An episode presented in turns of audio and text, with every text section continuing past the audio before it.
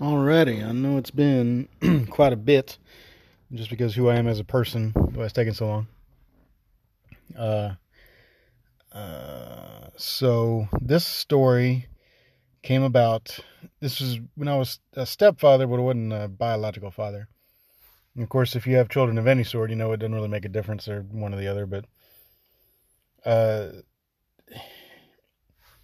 I've that's always been my talent. Even as a kid, been able to put myself in various people's shoes and you know think like they think and stuff like that. And then of course, after all the trauma, then that just made it a little bit easier because then I can actually experience all the finite number of emotions there are, and so that allowed me to do that.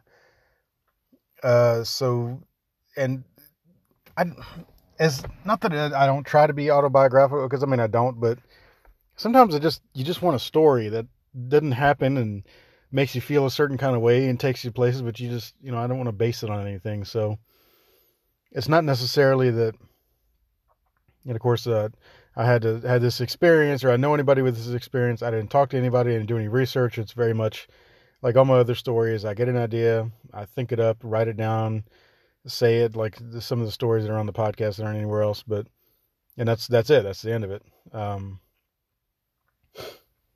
uh, so this is one of those instances. Now, ironically, since the story was written, I think I wrote the story in 2013, 2014, I believe. And since then, had an had a very similar incident, or an almost similar incident, uh, where the neighbor was backing out of the driveway and almost ran over my son. If I hadn't, he was riding on his little scooter.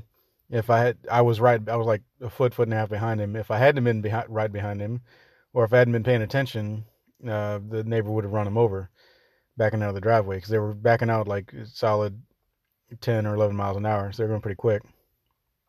So, but lucky for me, I was there and I um, picked him up, scooped him out of the way, and it was fine. It, if I had been, now, if I had to write the story again today, I'd probably expand upon some of the emotions a little more because I know, I mean, it very happened very quickly. Didn't have time to think. That my adrenaline didn't even get going because it didn't have time. It happened so fast. But looking back, I do think about if I'd have been two or three feet back, or if I wouldn't have been paying attention, like if uh, if I would have been, you know, just any number of things could happen. If he would have stopped instead, because he was keeping, if he would have stopped or something like that, then I mean, either he would have been hit or one of you know, was. I almost got clipped myself. I was like, the side mirror almost took me out. So that's how that's how close it that's how close it was.